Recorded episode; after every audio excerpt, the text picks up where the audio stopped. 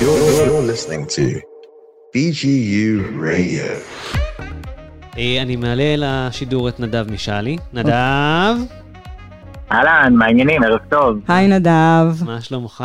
כיף גדול אה, לעלות לשידור, כן? כרגע זה לא כיף גדול להיות במציאות הזו, אבל אה, ככה לקבל את ההזדמנות גם לשתף ולדבר, גם לשתף על המצב האישי שלנו, שלי, וגם על מה אנחנו ככה עושים פה במרחב הספציפי שלנו, זה, זה כבוד גדול. כן. אז תודה רבה.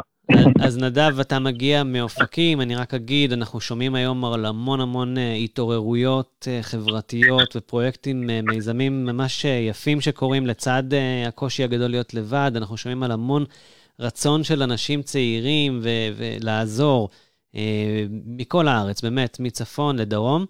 אה, בדרך כלל אנחנו מדברים על דברים שקורים בבאר שבע, ודרומה ממנה, אתה מזמן לנו אפשרות נפלאה לפתוח אופקים, להרחיב אופקים ולדבר על מה שקורה באופקים. מהמם. ביום-יום אתה המנהל של הסינמטק באופקים, נכון, ואתה עמית בתוכנית מנדל למנהיגי תרבות, שם הכרנו, נכון. ויש לך אה, ידע ממקור ראשון על ההתעוררות הקהילתית באופקים בימים אלו. אז רציתי... כן, אני בעצם. אה, בשמחה, אז אני בעצם ככה מנהל את הסינמטק באופקים, שפתחנו אותו לפני כשלוש אה, וחצי שנים. אה, אני בעצמי יוצר קולנוע, למדתי בספיר את התואר הראשון, אני עכשיו גם לומד תואר שני בספיר בקולנוע, ככה שקולנוע זה בעצם התחום שאני בעיקר מתעסק איתו. והנגיעה שלי למרכז הצעירים, מאחר והקולנוע יושב בתוך מרכז הצעירים, אז הוא תחת המטריה של מרכז הצעירים, שם בעצם מתרחשת פעילות אה, לקהל של צעירים, שהוא בעצם נותן מענה החל ממעורבות חברתית, ייעוץ והכוונה אה, ללימודים וחיילים משוחררים וכולי.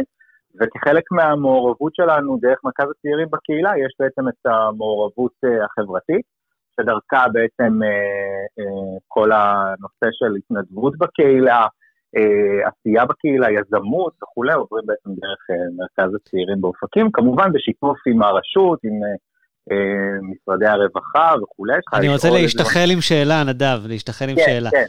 אה, זה ברור לי שזה מאוד מרגש אותך כל הנושא ולדבר.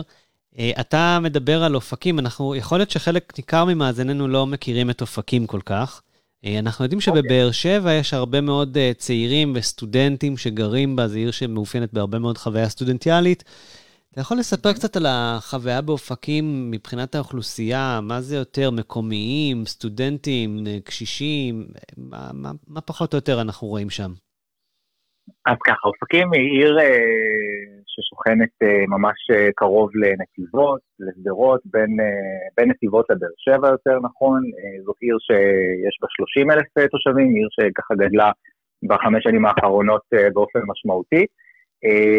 היא מורכבת מאוכלוסייה ותיקה בעיקר, אוכלוסייה שהיא גם של עולים חדשים, אוכלוסייה של, אה, של סטודנטים גם יש לנו כאן, אין לנו פה איזושהי אוניברסיטה או איזושהי מכללה שהיא קרובה אלינו חוץ מספיר, אה, ולכן האוכלוסייה הכי סטודנטיאלית שמאפיינת את אופקים זו אוכלוסיית אה, הסטודנטים בכפר איילים, באופקים, שהם גם ככה נורא נורא מעורבים בקהילה, וזאת עיר שמורכבת מקהילות, אה, ומה שמעניין זה שאיך שהקהילות האלה מתחברות יחדיו, זאת אומרת אין איזושהי קהילה שהיא מנותקת ואף אחד לא יודע ממה קורה שם, אלא בעצם יש, אה, יש הלימה תמיד בתוך מערכי התנדבויות, שזה מאוד מאוד אה, ככה אה, מאפיין את העיר עצמה, אבל עיר ותיקה, עיר שיש בה אוכלוסייה ותיקה, בשנים האחרונות יש יותר, יותר התרחבות של העיר, אז מגיעים אלינו גם קהל מבחוץ, מראשון לציון, מבאר שבע, שהם באמת באים להשתכן פה באופקים, אם זה לקנות את, ה, את, ה, את הדירה הראשונה שלהם, או אם זה לקנות שטח,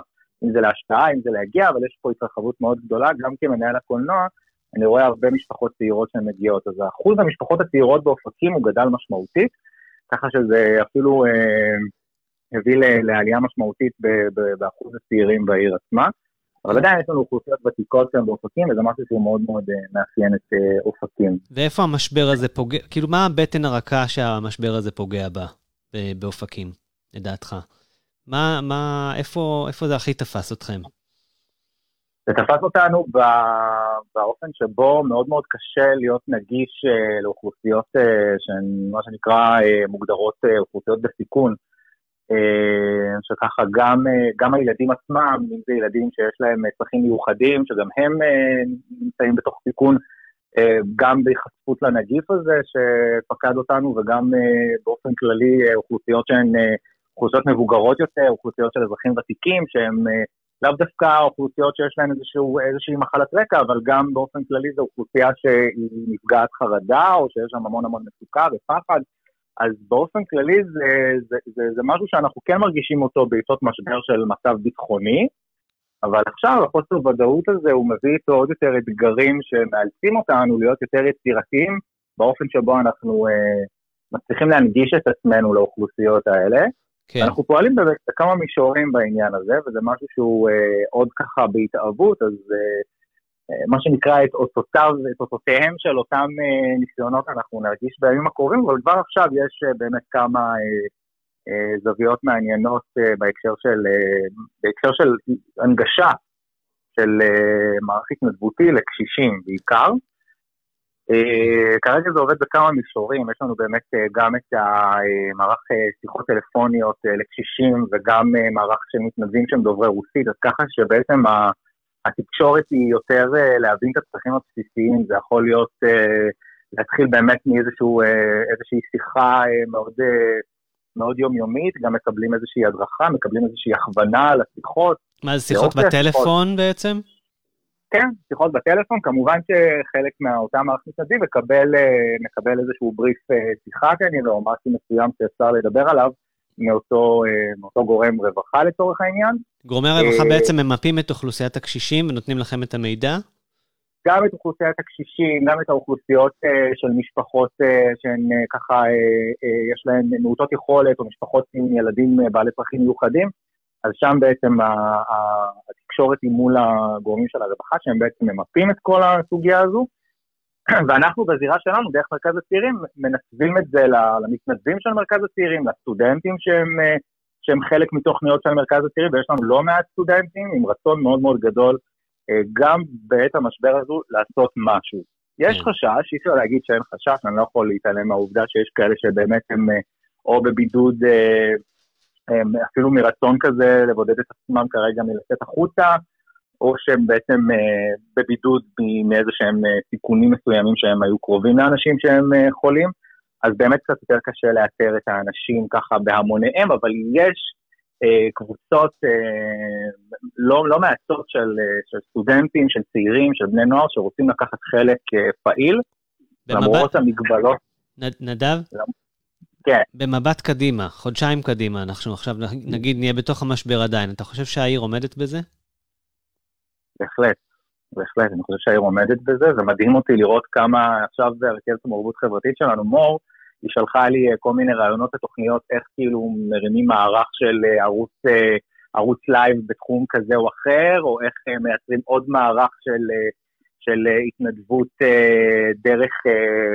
דרך אולי הגעה לבתים, ואתה יודע, אפילו אה, לשבת אה, ולהעביר את הזמן עם הילדים של אותן משפחות במצוקה, שזה משהו שהוא מאוד מאוד אה, מעניין. כמובן עם ההנחיות עצמן של משרד הבריאות, איך לעשות ומה, זה משהו שהוא יורד מלמעלה, לפעמים זה קצת מעכב את הפעילות, אבל זה משהו שהוא קורה. וכל הזמן נוצרת עוד איזושהי פעילות מעניינת. ככה שזה מרתק אותי כמה אנחנו בזמן כל כך קצר, תחת ההסגר הזה, מצליחים uh, למצוא כל כך הרבה פתרונות של, אם זה נגיד שינוע של מזון, הרבה פעמים יש את אותן אוכלוסיות של המבוגרים, שהן מגיעות למשל לבית התבשיל באופקים, והם לא יכולים עכשיו לצאת החוצה, וגם די מונעים מהם לצאת החוצה כדי לקחת את האוכל בעצמם, אז אנחנו בעצם מגייסים את אותם uh, מתנדבים שיש להם רכב, שניים בכל רכב, הולכים ל-30 uh, כתובות uh, באופקים, וואו. ופשוט uh, מניחים להם את זה בפתח של הבית, ומה שמדהים לראות, מאחר וההנחיות הן לא יותר מעשר דקות אה, להיות אה, בקרבת אותו אה, קשיש או קשישה, אתה רואה איך בעצם הם פותחים את הדלת או מקבלים, מקבלים את פניהם של אותם מתנדבים וממש מתעקשים שהם רוצים לדבר איתם, וזה נורא נורא כואב, אתה יודע, לשמוע סיפורים כאלה של, של אנשים שהם באמת, הנכדים שלהם לא יכולים לבקר אותם, לא יכולים לשבת איתם, מפחדים עליהם, אבל בעצם יש פה איזה גם יש פה איזה שאלות כאלה נורא מוסריות של איך אנחנו מתמודדים עם זה ואיך אנחנו שם בשבילם, גם אם אנחנו לא באמת נכנסים לפתח הבית, ואיך אה, מייצרים איזשהו שיח של להבין צורך מסוים שאפשר למלא אותו, והצורך כרגע, אתה יודע, הצורך החומרי הוא צורך שהוא כרגע הרבה יותר אה, נוכח, אבל איך בסופו של דבר האתגר הוא יהיה איך בסופו של דבר אנחנו מצליחים להיות בשבילם מנטלית, נפשית. אתה יודע, נועה מקודם אמרה לי לפני השידור, שלהזדהות עם ילדים אנחנו יכולים, כי היינו ילדים, ויש לנו נכון. ילדים, ועם זקנים נכון. עוד לא נכון. היינו, אנחנו לא יודעים בדיוק להגיד מה, מה זה. נכון, נכון. זה בדיוק העניין הזה של המקום של ההזדהות.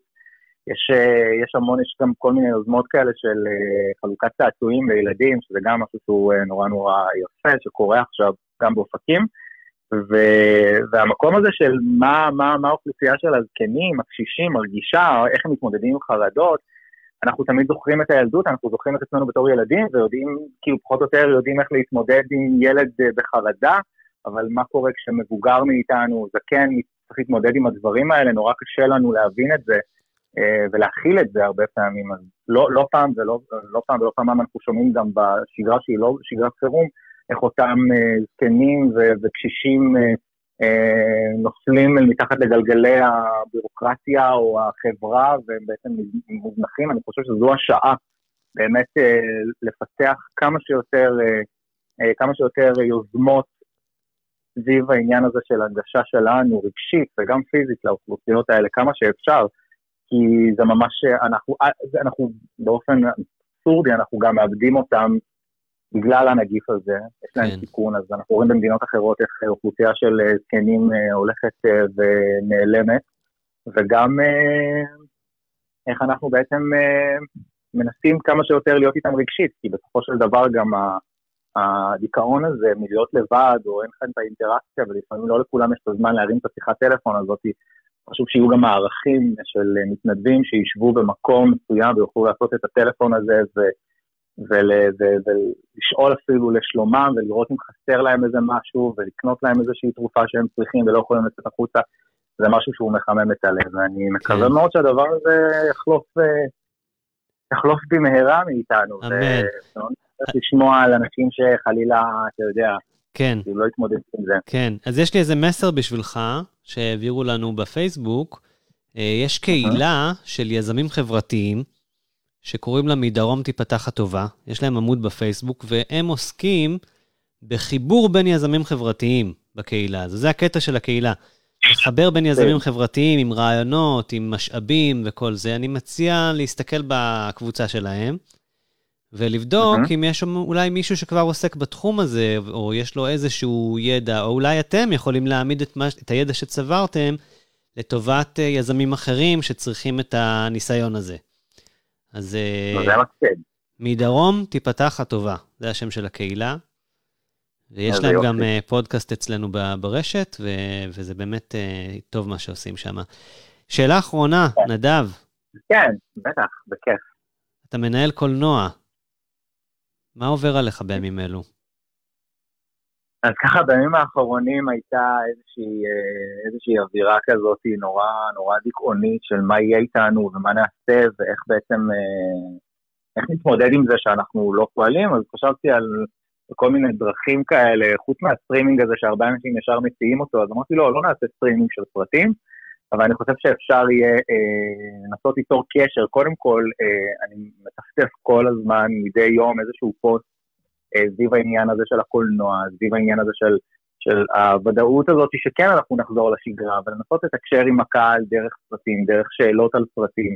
אה, חשבתי גם לנסות, אה, לנסות לגרום לאנשים אולי לשלוח סרטונים, או, או לנסות ללמד אפילו, לעשות איזושהי סדנת קולנוע באיך עורכים סרטון.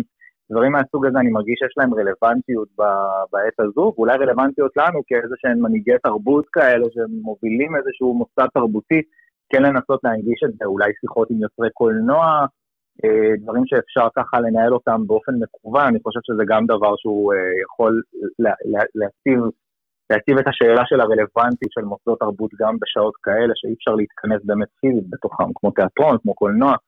אה, בעצם החוויה של הקולנוע זה משהו שהוא אה, אין לו אח ורע, לא בטלוויזיה ולא בשום מקום אחר, גם לא באינטרנט, אבל אה, זה משהו ש, שכן אני הולך איתו ואני חושב על זה כל הזמן, וזה קצת מתסכל ש, של, שאין כל כך הרבה מה לעשות בהקשר הזה, אבל, אה, אבל אני אופטימי, אני ממש ממש אופטימי שאנחנו נחזור בהדרגה, אה, ושלא נצטרך לשרוד את זה עכשיו, לסבול את זה, מה שנקרא עוד איזה חודשיים אפילו, כמו שאומרים, אה, ושכבר נשמע בשבועיים הקרובים על איזושהי...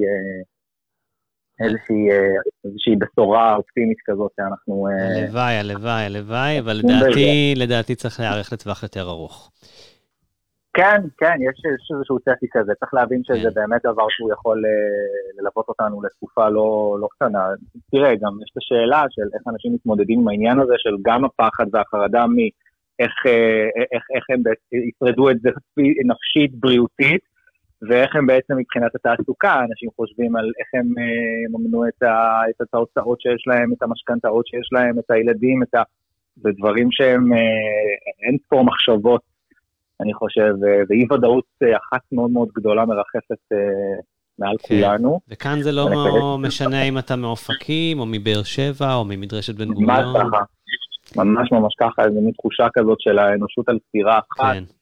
שיש איזה, אני גם דיברתי על העניין הזה שיש איזושהי תחושה של רצון לערבות הדדית. כן. Uh, עכשיו, עכשיו ראיתי בטלוויזיה איזה משהו שנורא ריגש אותי, איזה מין רגע כזה שכולם מוחאים כפיים לצוותים הרפואיים, אני אומר, איזה, איזה דבר מדהים זה שכאילו בתוך הכאוס הזה ובתוך הכאוס הזה שגם אין לנו, אה, אין לנו באמת איזושהי אה, תחושה של ממשלה אה, ברורה ואין לנו זה... פוליטיקה.